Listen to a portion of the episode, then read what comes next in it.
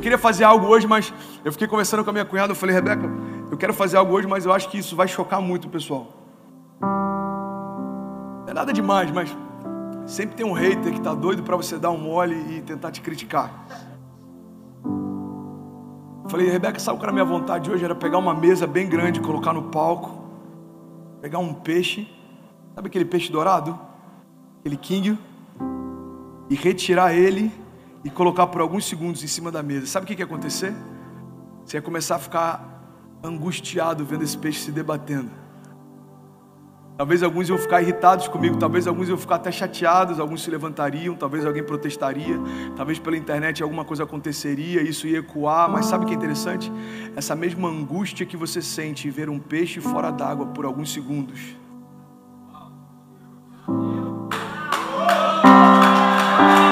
Vem comigo em nome de Jesus. Essa mesma angústia é a angústia que Deus sentiu em ver você ausente da única coisa que te mantém vivo.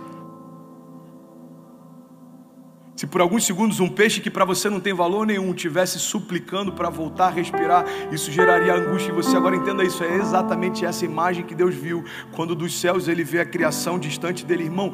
Deus não separou o homem do jardim por punição, Deus separou o homem do jardim por zelo. Porque a partir do momento que o homem assumiu uma posição de pecado, não poderia mais conviver com a santidade de Deus.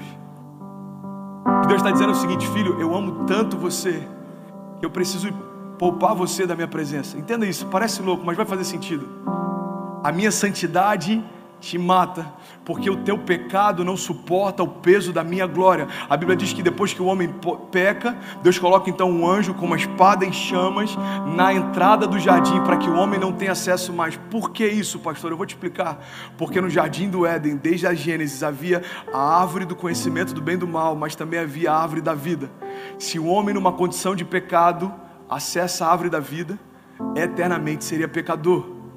Então o que Deus está fazendo é o seguinte: olha, eu vou afastar você da possibilidade de ter acesso à vida eterna enquanto é pecador para que isso só aconteça quando você for redimido. Entenda isso em nome de Jesus. Quando Jesus diz, olha, eu sou o caminho, a verdade e a vida, Ele está dizendo, o caminho que impedia você de chegar ao Pai vai ser reconstruído. E agora, quando você tomar da água da vida, quando você comer do fruto da vida, você não vai ser eternamente pecador, mas eternamente santo.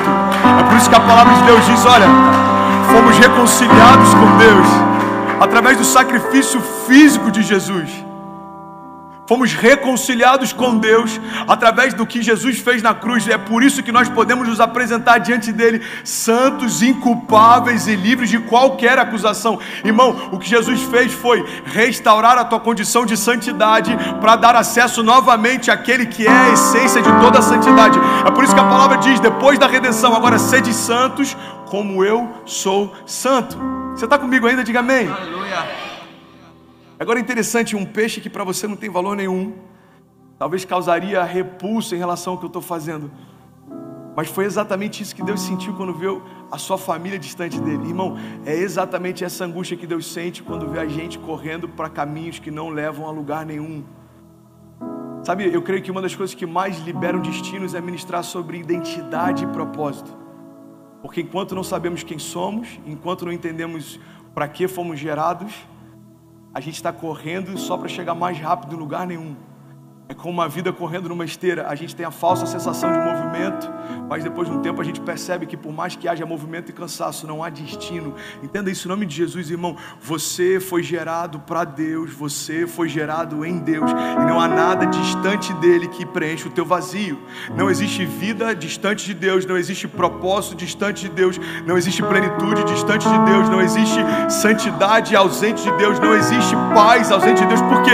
Porque nele habita a plenitude plenitude. A palavra de Deus diz que Deus ele desejou colocar em Cristo a plenitude e estabeleceu como cabeça do corpo. Então entenda isso, meu irmão, em nome de Jesus, toda a plenitude que você precisa foi liberada sobre o corpo. Jesus é a cabeça e a única forma de experimentarmos vida plena é nos tornarmos um com o Pai. Você está comigo ainda? Diga amém.